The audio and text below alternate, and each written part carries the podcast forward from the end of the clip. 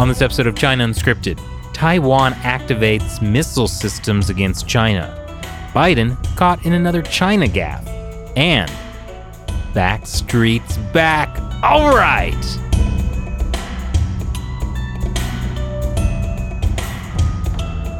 Welcome to China Unscripted. I'm Chris Chappell. I'm Shelley Zhang. And I'm Matt Gnaizda. And we just have some breaking news, at least as far as on Friday when we began recording this, but Taiwan, when Chinese aircraft entered their airspace, Taiwan deployed the missile defense systems to monitor the situation. Look, sometimes it's not easy to get like a really grabby headline in these kind of things. So yeah, the headline made it sound like, ooh, they deployed missiles. Yeah. Oh man, did they shoot a Chinese jet out of the plane? Are we getting this World War III finally underway?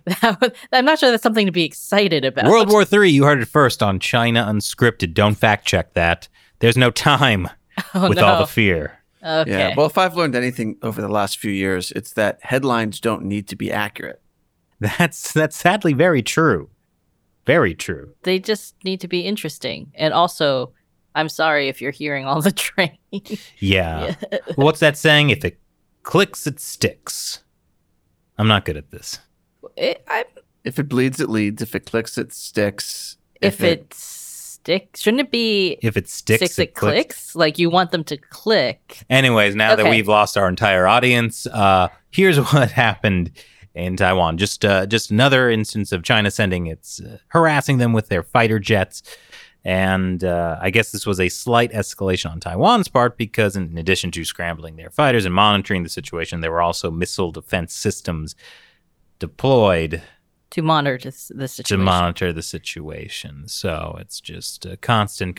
This is actually the strategy the Chinese Communist Party is using. Every time it's easy for them with a much larger military to be able to scramble some jets, Taiwan having to scramble its entire defense system to, just be sure that gradually wears down the machinery, the pilots.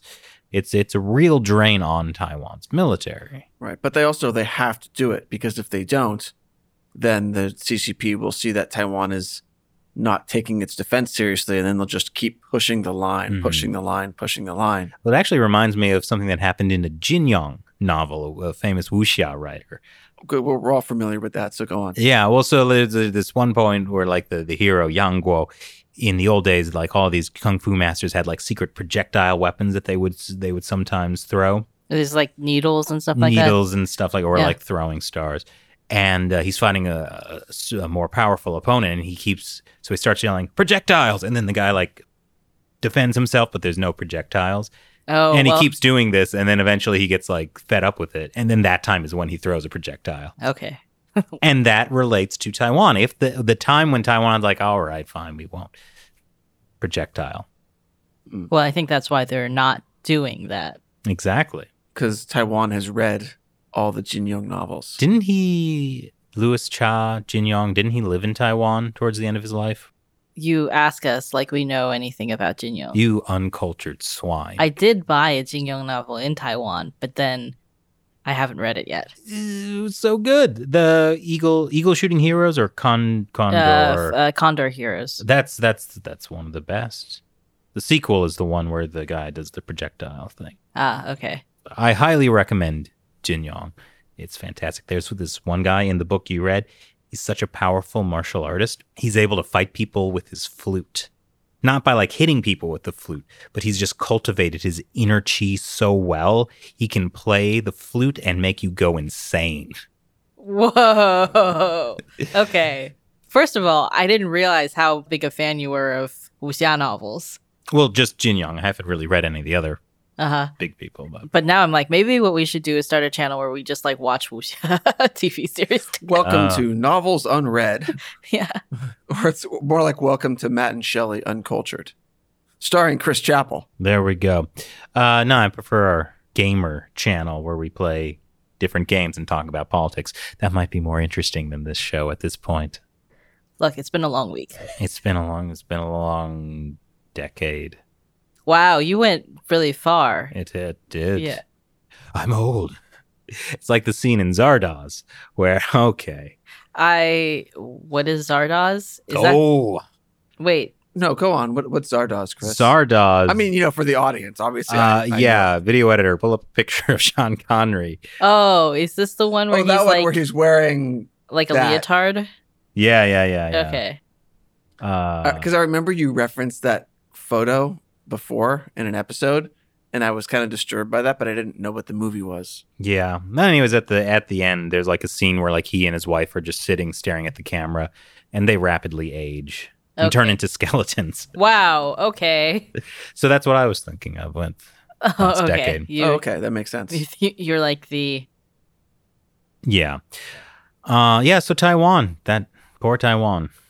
They got a new defense minister, though. U.S. trained. Yes. So this is something we're also waiting for. The Biden administration has not gotten to very many specific things as far as China goes. It's actually a lot he said this past week that we'll probably discuss later in the episode, but he hasn't done much specifically about Taiwan. I think Blinken has like reaffirmed that, you know, Taiwan is an important ally.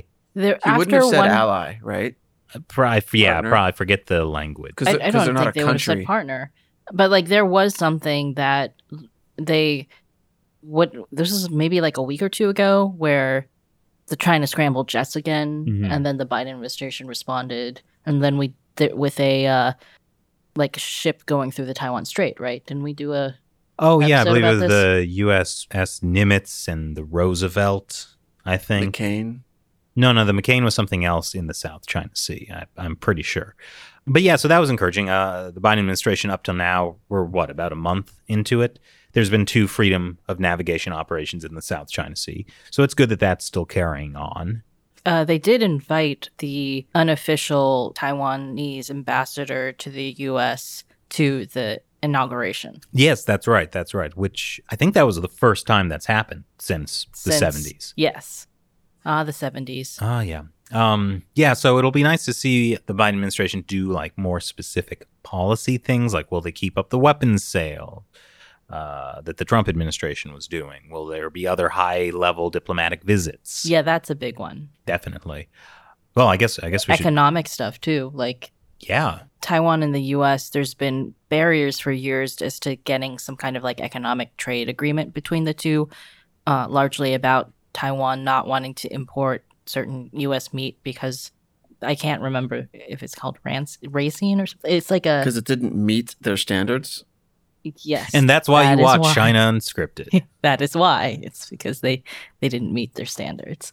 But like the Taiwanese standards for how much of this can be in meat is stricter than the U.S. But then they relaxed it last year so that there could be more U.S. meat imports into Taiwan. And so this was seen as like the beginning of going towards a possible trade agreement between Taiwan and the U.S. Unfortunately, we're recording this at lunchtime. And so I'm hungry. And now I'm remembering that Taiwanese beef hot pot we had in Tainan. Oh my gosh. And that was incredible. So and then the local media wrote a story about us eating hot pot there. Yes. Yes. I think it was more than one local media. Really? Yeah. I think there was some print and like TV coverage. Strange things have happened to us in the course of doing this show. Weird media attention like that. I'm reminded of when we went viral for Harry Potter. That has nothing to do with the show, though. That was all you, Chris. Well, it was Shelley and my interaction with that. That was, look that up if you don't know what I'm talking about. You'll have a good laugh. But so that's, economic is a really big way the U.S. and Taiwan can interact more. Because, as we've all really discovered, made in China things, not good. And you'd be surprised at some of the things that are made in Taiwan that you don't really think about. Yeah, well, they have an emerging tech industry. No, it's not. It's a pretty, like, the best semiconductors in the world are made in Taiwan, which the Chinese Communist Party has tried multiple times to steal that technology. I'm sure. But also things like, apparently a lot of high-end exercise equipment is made in Taiwan. Really? Bicycles, like Peloton. Pelotons are made in Taiwan. Really? Yeah. Hey, that's a reason to buy a Peloton, though I wonder if they'll sponsor us. I don't think they need anyone to sponsor them. I think they were like, it's been a great year for Peloton. Yeah, basically. Just get a kettlebell, a made in the USA kettlebell. You could maybe get a made in the USA kettlebell company to sponsor you. If you're watching a company that makes kettlebells in the US, you know what to do. So there are like a lot of things made in Taiwan that you wouldn't necessarily think of. Yeah. So it's open for fruitful possibility. Well, I think also when we were in Taiwan only a year ago. Right before everything. Yeah. So, you know, a lot of the people we were talking to when we were asking, in what ways could the U.S. support Taiwan? Like, what do you want the U.S. government to do? Most of them were actually saying, like, we need more economic support. That was one of the things that Guan Zhang, the Taiwan's Joe Rogan guy, was talking about, which was the one reason that like some of the older Taiwanese people are more like friendly to the Chinese, the PRC, is because they think, well, like, you know, we need like the economic support, right? Like, yep. That was the whole thing from the presidential thing last year, which was about like, oh, well, do we want economic ties with China, or do we, you know, that kind of thing. So having the U.S. as an economic partner would go a long way towards getting more Taiwanese people on board with kind of opposing the CCP. Yeah, and that was actually a big characteristic of the Trump administration's approach to containing the Chinese Communist Party, establishing economic ties with other countries. Like which ones? Oh, well, you know, like developing like the clean 5G network. Oh, that's true. Yeah.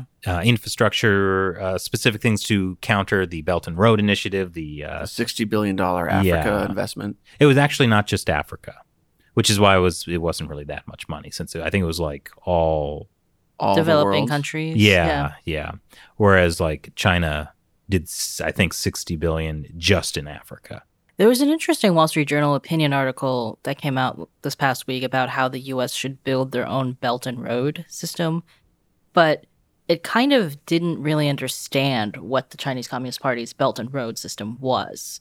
Like, it was kind of like, well, we should do, you know, China's getting a lot of success doing like a lot of this infrastructure investment around the world. The U.S. needs to do the same. Well, it's like the Marshall Plan. Yeah, basically, it was treating the Belt and Road like it was the Marshall Plan, but that's not what the Belt and Road is. It's a fundamental misunderstanding of the Communist Party's intention behind the Belt and Road. What's the Marshall Plan for the audience that doesn't, if somebody watching doesn't know? Well, so after World War II, Europe was, of course, in ruins, and the U.S. was concerned that the Soviets were going to have a lot of influence in Europe in terms of helping build infrastructure. And so one of the things the U.S. did, partly to help Europe, but also to counter the Soviets, was to invest a large amount of money and personnel into actually going into Europe, mostly Western Europe, to build infrastructure, help them rebuild all the stuff that was destroyed. And so it was a huge economic boost for Europe, and it solidified our alliances there. Of course, this is also like at the beginning of the Cold War, right? So you have to keep in mind, like, geopolitical tensions were a big part of it. And that's essentially what's happening now, right? Which is the Chinese Communist Party, or the new equivalent of the Soviet Union, right? So it's not just that the U.S., it would be nice if we helped developing countries. It's that it would be nice if we did that, and also if we don't do it, the Chinese Communist Party is going to do it. Well, we had a really good example of that on an episode this week about the 17+1, and we're going to have an episode about China's ties to Europe in the near future.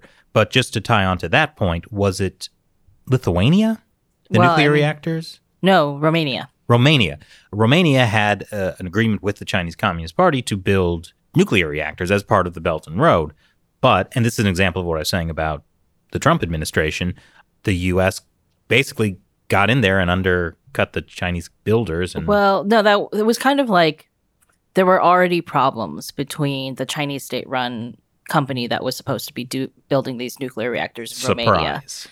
So what the U.S. actually did was it did a lot of diplomatic outreach to these Eastern European countries, and including Romania. Like in 2019, the president of Romania visited Washington, D.C., They did like a nice photo op with him shaking hands with Trump in the White House. And it's like a lot of, you know, attention for, no offense, Romania, right? Like it's a smaller European country that probably most of Americans would not know where it was on a map. And it's in Italy, right? Oh, yes. It's Romania. Yes. When you're having too much fun in Rome, you're having Romania. Okay, Chris's was way better. I'm sorry, Matt. But he was the fruitful field ripe for growing jokes. That's right. Okay. Well, yeah, this is how the magic happens. So my waste jokes are actually the fertilizer for your beautiful jokes. Exactly. Your jokes are absolute well, anyways, let's yeah, I'm telling you, when we make a gaming channel, it'll be much, much more entertaining. So anyway, Romania, Eastern European country. Well, so, you know, they released a joint statement after this state visit to the U.S. about how, you know, it was in general about cooperation and diplomacy in general between the two countries. But one of the things it talked about is like reaffirming Romania's nuclear energy security or something like that.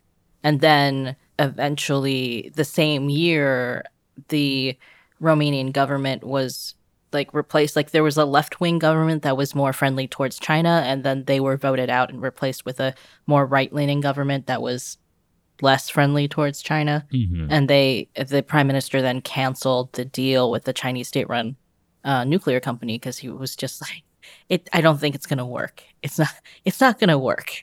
Mm-hmm. I think he meant literally, if they build it, it's not going to work. Yeah, okay, maybe. But like there were and now Chris build off of that with something funnier. The pressure's on. It's clay. Oh. It'll crumble. No, okay. Anyway, so then a U.S. company stepped in and is now building the nuclear reactors in Romania. And this is how we do it. And now you made a point that the Wall Street Journal article, was it? Oh, about the Belt and Road, yes. Yeah. So they were comparing the Belt and Road to the Marshall Project. Why is it not the same thing?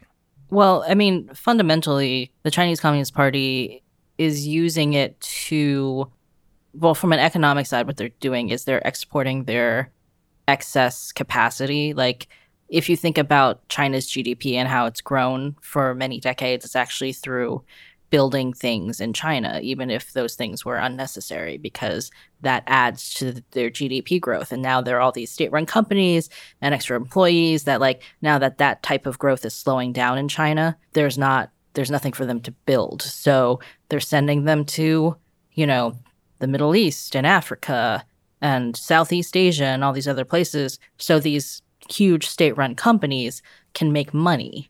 If they come, they will build. Yes. Or something. And it's also a good opportunity to ship a bunch of single men overseas to work and have jobs, which could otherwise be a problem inside China where segments of the economy are slowing. Yeah, so a lot of the projects are being built by Chinese workers, not local workers in these countries. So that's the economic side of the Belt and Road. Well, I mean, from China's perspective. And also another economic benefit for them is that they're being paid, like, basically Chinese state-run companies, banks are loaning the money for these projects to these countries that are then paying these Chinese state-run companies to build the projects. So they're going to, like, get money and with interest from these countries that are going into debt to make these projects happen. So in a nutshell, whereas the Marshall Project was about actually helping these European countries so they would become good allies with the U.S. instead of the Soviet Union, China's Belt and Road is more about benefiting the Communist Party and dealing with their own internal problems than actually helping. I mean, there were geopolitical reasons for the U.S. to do the Marshall Project, too. It was that's what I said about I also don't think the Marshall Plan was so cut and dry like that because— like the U.S., so after World War II, because the U.S. did relatively little fighting compared to other countries. Like we didn't have like fighting on our own soil except for Hawaii briefly, right? And so we came out of the war with a ton of gold, an economic boom. It for us is also exporting capacity, right? So American companies could make money in Europe. So I don't think it's like, it's not that there's no self-interest economically in that. I mean, but like obviously America is always the good guys. So that's the economic side of it. The political side of the U.S. Marshall Plan was to counter what we considered the dangerous Soviet Union and their interests, right? And what the Chinese Communist Party is doing politically is a little bit different with the Belt and Road. Well, I mean, they're basically trying to essentially create vassal states. And usually I'm like, okay, if you want to do historical comparisons to China in the past, like a lot of people want to do this, but they kind of discount what the Chinese Communist Party is when they do this. Mm-hmm. But this is one case where, like, historically China, like, had influence over other countries, not so much by colonizing the way it was done in the West, but through maybe trade or other types of, like, exchange. And then, like, these other countries would be in some ways protected by China or, like, within their sphere of influence, basically. Sounds a lot like the mafia. Protection money. Right. I mean, also, there were periods where the Chinese emperor had the say over who became the king in a certain Asian country. Right? So, like, even that level was pretty, like, much under the sphere of influence of China. So, I mean, maybe it's a little bit like how the Commonwealth countries are under the control of the crown, but... Like the queen could just be like, I'm firing your prime minister, Australia. Well, I mean, technically it could. And there was a time in the 70s where the queen's representative did actually essentially dissolve all of Australian parliament. Mm-hmm. And then they had to, like, put it back together.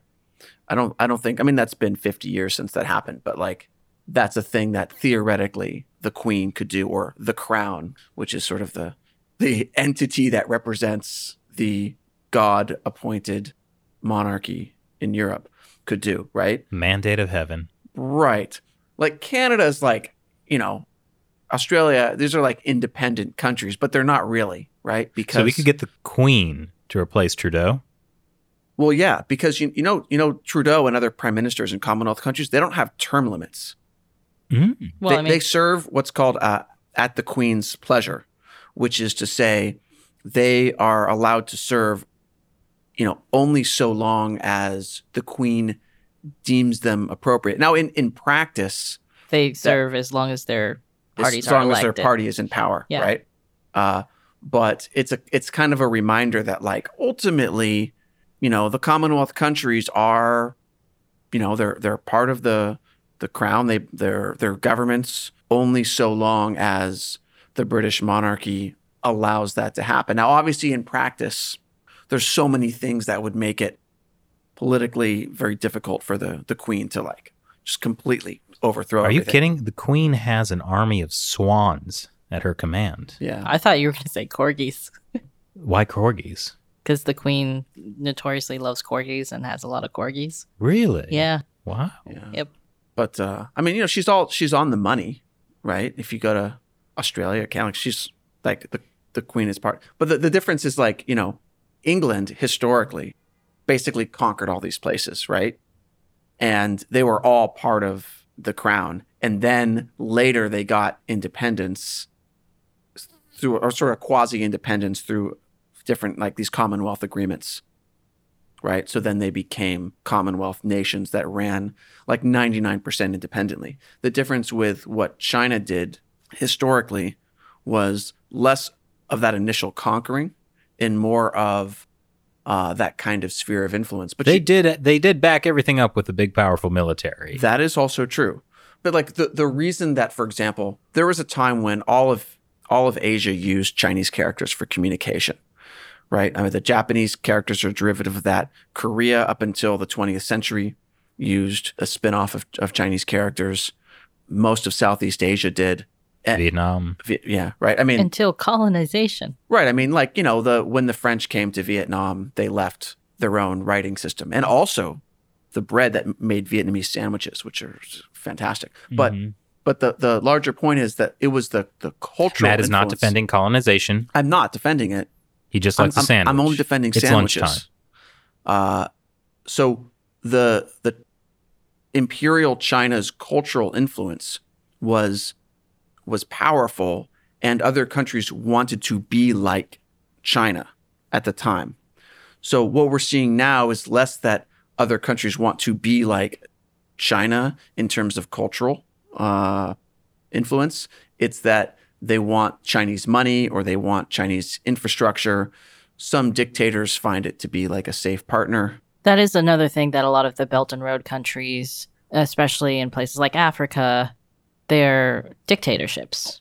Yeah. So that's a big part of the Belt and Road and Huawei, yeah, safe cities. And like the whole idea is that like oftentimes it will enrich the corrupt officials in these countries while actually kind of pillaging the countries of their natural resources, whether that's precious metals or, you know, like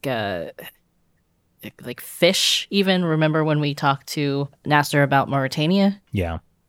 So this whole thing is like kind of enriching a few corrupt officials who are in charge of these authoritarian countries while kind of also enriching the Chinese Communist Party, and the local people are who suffer. Well, this is sounding more like an episode of History Unearthed. I was actually thinking that when Matt was starting to talk about the Marshall Plan. Yeah. Yeah. I mean, that is one of the ideas that we've been discussing as like a spin-off channel, History Unearthed or something along those lines. I like the name History Unearthed. Yeah.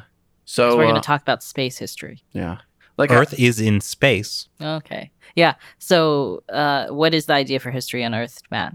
Does it involve space history? This is new to me. Sure. Space history. To the degree that Earth is in space. No, I mean, I was thinking there's a couple ways to do this channel, but I think...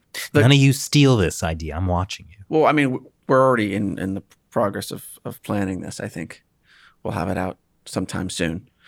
One idea for the channel, and of course we'd like to hear what you guys think, is basically taking really interesting but not well-known stories from history and kind of digging them up and presenting them in kind of a fun way, sort of in the same style that we do China Uncensored. Possibly, you know, some things you can show photos and stuff, but a lot of things you don't have any kind of thing like that. So maybe historical reenactment. Well, that's an idea. Well, I was thinking I could do some drawings. I was actually thinking animation. I remember like 5 years ago, you did that episode on Journey to the East. Oh, and yeah. It was like one episode, like part one of one. It ended up being, but like that style of Journey to the West. What did I say? To the East. Oh, Journey to the West. Journey to the... Well, because Journey to the East was a documentary show about China that I was involved in. Right. Yeah, no, it's embarrassing to get those two mixed up. But at any rate, so the idea would be you have these really cool stories that like people don't really know, especially looking at things that like this is a moment that changed history forever. And like what's behind that? And then we can animate it, do something kind of fun like that. I mean, I think it's also interesting that like a lot of... like our understandings of what happened in history are change, right? Or, sure. Well, I mean, there's facts, and then there's interpretations. This is sounding like the 1619 thing and the 1776 commission, right? And I don't know if that's a rabbit hole I want to get down on this episode, right? But I mean, I'm not interested in historical narratives so much as like judging what people did based on... Well, so what's an example of like a story, like something that, like you say, is like changed history or might not be so well known? I think it's fascinating that there were places in ancient Rome that had flushing toilets, but toilet paper wasn't invented until several hundred years later in China. Well, do you know how they used to handle the Roman bathrooms? They had these like sponges on a stick that were communal. Oh, God. Yeah, no. So you'd have these rooms with open, like with benches, and you'd have it was less like flushing and more like you'd have running water constantly underneath. I've been in bathrooms like that in China. Yeah. And then it'd be like a communal stick, maybe more than one. And then you just kind of use that. Calling them flushing toilets is a little. Oh. Yeah. But I was told wrong then. Well, I mean, yes. there was this really great movie, and I forget the name of it. Is this the Japanese Roman bathhouse movie? Yeah, it's about it's Japanese movie, and it's set in ancient Rome.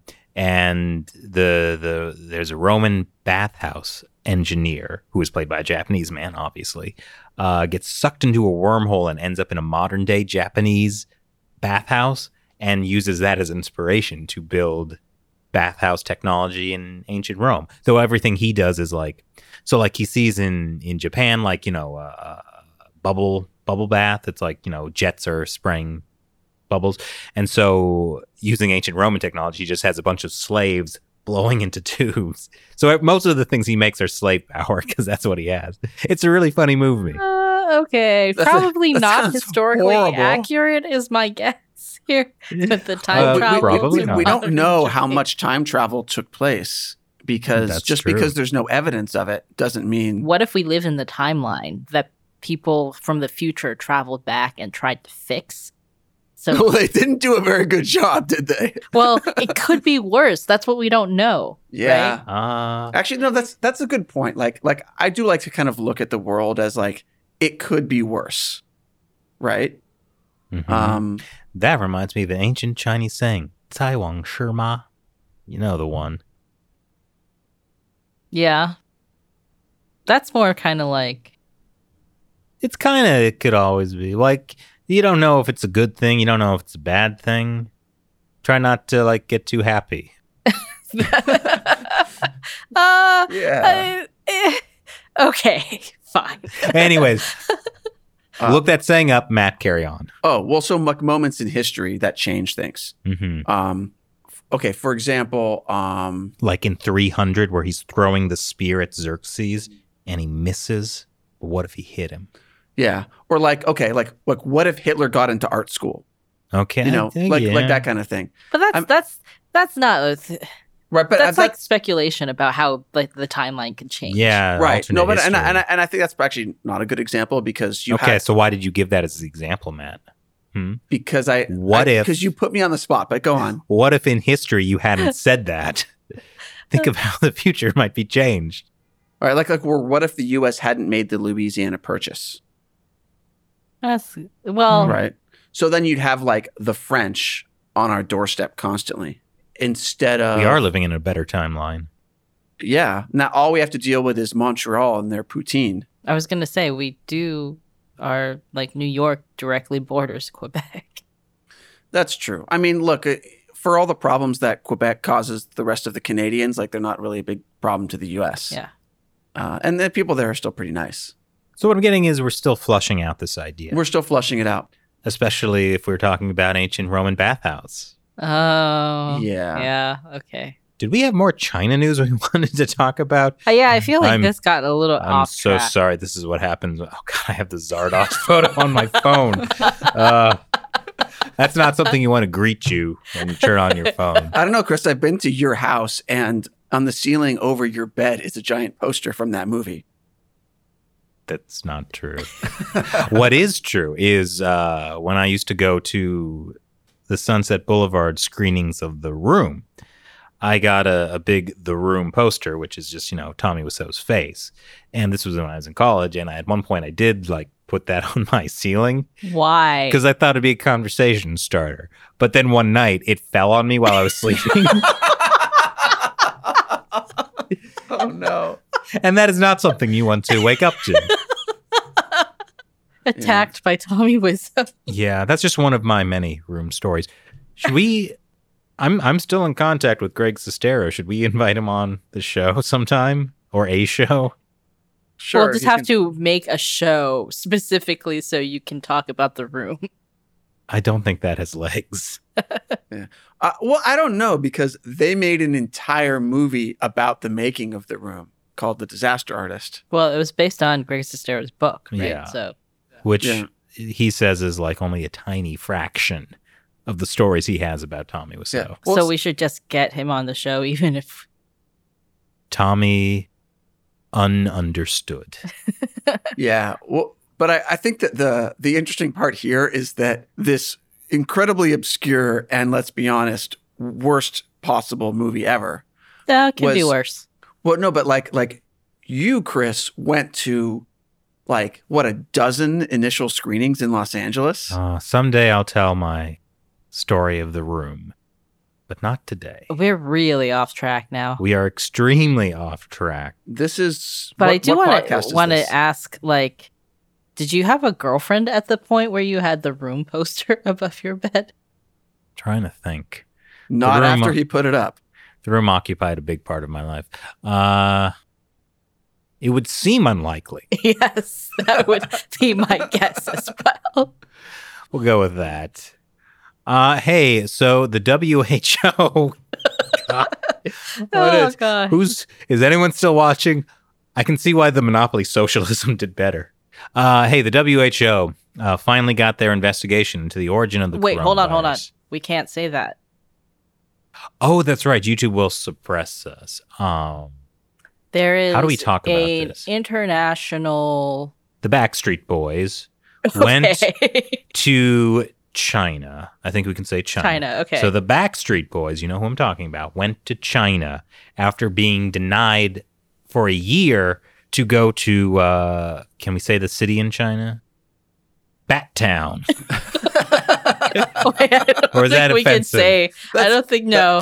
I think that actually that like the Backstreet Boys wanted to go check out a Batman reunion tour. Okay. In China, is this at the Bat Town Institute of Musicology? Oh God! You know what? I don't care if they suppress it. The WHO finally got to. Like I think you're onto something with the Backstreet Boys. I like this. The Backstreet Boys. Okay, so they went to China, and even though the Chinese government had, they were there to look into this reunion tour. Mm. The Chinese government said that they weren't allowed to see the information from the previous tour. This is what self-censorship results in. No, so that Backstreet Boys wanted to see the audience size and demographics from the initial tour in 2020. The data of the, yeah. Right, exactly. Uh-huh. And so in order to do that, they had to do an investigation where they collect the data and ask questions. But the Chinese government wanted to provide the audience demographic data that was supposed to be like, tell them, here's the result of your investigation and you don't have to actually ask any questions. Here's what your result will be. And the Backstreet Boys were unhappy, feeling that this was an unsatisfying way to understand the demographic data. The Backstreet Boys did learn some things, though, even from the Chinese state-run boy band that was, telling them the data instead of letting them look at the data. Like the fact that there were more people who in the audience than had been previously found. And that people went to the concert way earlier, like months earlier than December of 2019. So when China is saying that the Backstreet Boys tour actually began outside of China, this no longer holds frozen up. Foods that we can say frozen foods, right? Sure. For now. Okay. Frozen ticket stubs. Yeah, like, they were like, actually, the Backstreet Boys were... Okay, now the Backstreet Boys... Okay, the Backstreet Boys were in Italy. This is confusing because the Backstreet Boys have become something else. I know the story, and like I've barely been able to follow it. Okay, so... This was in Italy before it came to... YouTube is making us do this. This hurts everyone. We were just trying to find a fun way to do it. We didn't have to do it this way. We didn't have to do it. But we kind of have to see like how it goes. So, the Chinese Communist Party was like, well, no, the tour started in Italy. Mm-hmm. Or in the U.S. Or in India. And then actually it seems like it started in China. Because they were like, the tour was in Italy in November. So that proves that it didn't start at China. Look, the main point is Backstreet's back. All right. Here's how you protect yourself. Because the second wave of the Backstreet is much more virulent and deadly than the first Backstreet Boys reunion tour. That's not true, actually. I don't know what I'm talking about. Yes. The Backstreet Boys. Yeah. But now that they've teamed up with boy bands from other countries. There's new strains of this music. Okay. Right? Okay. Such as the Backstreet Boys, New Kids on the Block, Union Tour, right? What do you call it? They actually did have a Backstreet Boys New Kids on the Block reunion tour. Wait, is this a metaphor or real? No, it's real. A few years ago, there was a tour called NKOTBSB, which was the New Kids on the Block and the Backstreet Boys together. I mean, I got like that's actually kind of cool. I mean, not for me. Like, it was a brilliant idea, actually, because marketing wise and in terms of getting people to the concerts, right? Like demographically, that was like a pretty sweet spot for them to hit. But anyway, the point is back to China and the very special Backstreet Boys reunion tour that we're talking about. Mm-hmm. And the audience. The audience, went to the concert in like September, starting in September in different parts of Hubei province, which is where the city where everybody thought the tour started is located. So the data doesn't match up. The data is not in sync. Yes, the data is not in sync with the claims of the Chinese Communist Party. That's pretty good. Wow. And also a lot of the audience members didn't go shopping at a particular market. For CDs. The Wuhan, the can I say no, Wuhan? No, you can't. The CD market, the wet CD market, where you can get all kinds of exotic CDs.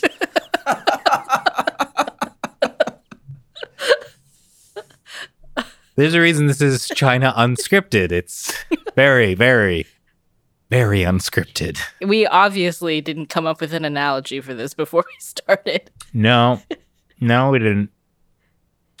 Points off for us. We had to remain true to the spirit of the show. That's true. But anyway, I think people got the point, right? Let us know in the comments. Did you get the point? Tell us what the story is. Anyways, this the whole Backstreet saga is far from over. No, yeah. We'll have to wait to see what happens next. Mm-hmm.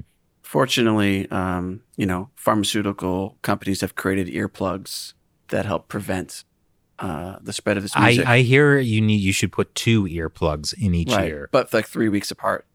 Oh, I think you guys are saying earplugs are two different things. Is that a risk with like confusing metaphors? What are your earplugs? No, I'm not going to tell you what they are because that would get us demonetized. Well, they're earplugs that you have to get 3 weeks apart. Oh, I got it. Yeah. Yes. I was talking about the earplugs that you need to put on your face. Yeah. Oh, yes. Well, I think we might have hit a new low on the show. I enjoyed the Backstreet Boys, analogy. Well, so we can either wrap it up here, try to climb our way out or potentially dig ourselves into a deeper hole. My vote is for dig deeper until we get to China. And history unearthed. Yep, that would be your vote, wouldn't it? All right, well, let's try to dig ourselves out of this hole. I think that, this is a very viable strategy. We should just continue to use analogies for all the China news we're talking about. Then YouTube can never demonetize us. Yes. But also no one will watch us because they'll have no idea what's going on. So there's pros and cons. Definitely. Well, we could send out like a secret decoder ring to our audience. So like they know what we're talking about. They have the decoder ring. Oh, okay. Like Backstreet Boys equals. That, yeah. Yeah, okay. As long as we ourselves are straight on what we're talking about. Right, which was definitely not the case. Definitely not the case. Okay, so we'll dig ourselves out of this hole by digging straight to India. Uh-huh. Good transition. So, as you may remember, there were deadly border clashes last year. China has actually come out and admitted that some Chinese soldiers had died. They put the number at 4, which to me means a lot like more 40? Than died. Yeah. 40 Indian soldiers died, correct? 20. But anyways, they've admitted that 4 have died. And this is interesting because this is coming as China and India, they agreed to withdraw troops from some areas of the disputed border And it seems, based on satellite images, that China actually has followed through on a promise. Except for the soldiers that they left behind disguised as bushes. Is that true? No.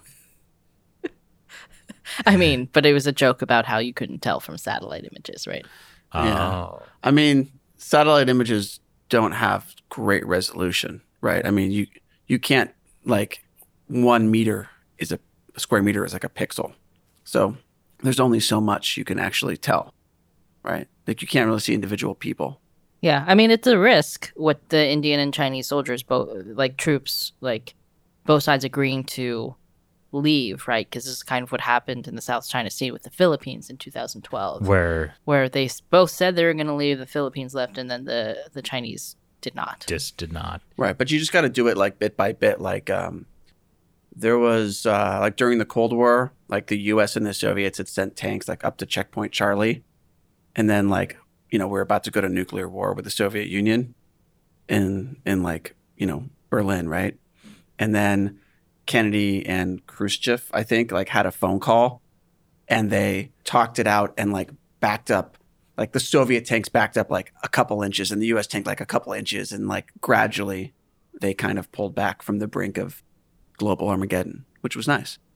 Oh, is this going to be a story for History Unearthed? I think this has more potential. I feel like that's actually an interesting story. Yeah, it's kind of like it's a trust but verify story, not a trust and assume the communists are going to keep their promise type story. Well, I mean, so there's one good reason that the Chinese Communist Party does have in terms of the Indian border issue that they didn't have in the South China Sea issue to actually withdraw, which is that unlike the South China Sea, which was a kind of a diplomatic victory for the Chinese Communist Party, this like Indian border clashes over the last year have been a pretty big disaster for them. I mean, India obviously previously was allies with like the US and stuff like that, but kind of had been like more neutral on a lot of the issues. They were kind of playing both sides. I would say India, since they left the British rule in 1948, they were like, they have been largely pulling away from the West and from the U.S. Like I would say our alliance with India was not particularly strong for like 6 decades. But they had a worse relationship with China by far. That's true. But, you know, also there's the whole issue of Pakistan, right? Yeah. So China and Pakistan are allied, so that makes the whole like China-India thing more complicated as well. But what happened after the border clashes started happening last year, India banned all these Chinese apps. Mm-hmm. They started boycotts of Chinese goods, which was actually a pretty large market because I think for Chinese goods in India. So that was like a big blow. They joined the Quad, right, with the US and Australia and Japan, and started talking a lot more about security in the Indo-Pacific region, and this like messes up a lot of China's Belt and Road plans. So there were a lot of things with the India-China border conflict that China kind of stepped in it in a lot of ways by having some of these border clashes and then kind of continuing to have this be such a long-running thing. Because they've had border clashes before, and then they'd kind of just back down. That both sides would back down. More or less, but you know, China inching forward. Yes. So it may be strategically advantageous for them to actually leave, at least temporarily. Except for those soldiers disguised as bushes. Yes, like Wile E. Coyote stuff. Well, you know what happens to Wile E. Coyote. Well, the same thing that happens at the end of every episode. He falls off a cliff? Yeah, or he fails to succeed, right? He gets blown up, or he falls off a cliff, or he, you know, runs into a painting of a tunnel, or you're like whatever it ends up being, but he never ever catches the Roadrunner. I thought we were going to stop using analogies. You were going to stop using analogies. Okay. But I'm going to keep digging. All right. Well, speaking of putting your foot in your mouth, Biden got some flack this week, or last week as of when this comes out, for a CNN town hall. That was a good transition, wasn't it? That was excellent, Chris. They can still hear you when you're whispering. But I'm whispering into a microphone. Surely they can't hear that. How about we do ASMR? No. Unscripted. I don't know. Yes. Matt, why do you have the worst ASMR? Oh, I thought that was as good as any ASMR I've heard. It was no worse. No. Mm. So at any rate, so Biden in town hall basically was talking about his phone call with Chinese leader Xi Jinping. Took 2 hours. I don't think he said it like that. He was like, yeah, for 2 hours. That was me. Yeah. That was my editorializing, I suppose. But yeah, he said, a lot of conservative media were kind of taking something he said out of context, so like that he was dismissing the genocide of Uyghurs as just China's cultural norms. Yes. Which is not what happened. What he said was not good. The cultural norms he was talking about was the U.S., that the U.S. president, kind of has to talk about human rights. Well, I mean, it's a little, he got kind of rambly and as confused. Biden does. Well, you're saying Joe Biden got rambly. Yeah, right. So he made a comment about how we as America, we have to stand up for human rights. We have to speak out about human rights. And then he talked about how he said this stuff to Xi Jinping, and he talked about Xinjiang, Hong Kong, Taiwan, and then how we have to talk about this stuff, and I said it to his face, and then he was like, he gets it, like Xi Jinping gets it that there are different countries have different cultural have different norms culturally speaking, something like that. Mm-hmm. So then it kind of implies that like Xi Jinping understands that Biden is going to bring these things up as the president of the United States, who, has to stand up for human rights. Well, the part about like, don't take it seriously is kind of it. Did he mean that? Was he just like not, was he fumbling? Like, did he just not say, like, did he just mean that Xi Jinping understands that Biden's going to bring it up because this, like, we are America? Or did he mean that? I don't think he would have said this out loud if he meant this, that like Xi Jinping knows to not take it seriously because we just have to say it because we're America, right? I mean, I think that the best strategy for Biden moving forward is to simply not go in any more town halls. He did say at the end of this like pretty long question about China that he shouldn't try to talk China policy on TV in 10 minutes. That is a fair point. But so we did a full episode about that time town hall on a Saturday's episode of America Covered. And I think the point we made that I think is important is that it's kind of silly to judge a president's China policy based on like some off-the-cuff comment that could be very, well, stupid. And we should actually look at what the policy decisions are. This was something the media did all the time with Trump. As we point out, Trump says, "Oh, I love Xi Jinping," or something like that, and obviously he just loves dictators. Yeah, versus like looking at like, okay, this was the specific policy decision he made to sanction Carrie Lam in Hong Kong. But Carrie Lam's no Xi Jinping. It's just, right. But, I mean, she's Piglet to his poo. I mean, I think that you do have to like. It's not that you shouldn't report on what the president is saying about mm-hmm. China, right? But, like, that isn't the entirety of, like, what they do is much more important. In the end. Yeah.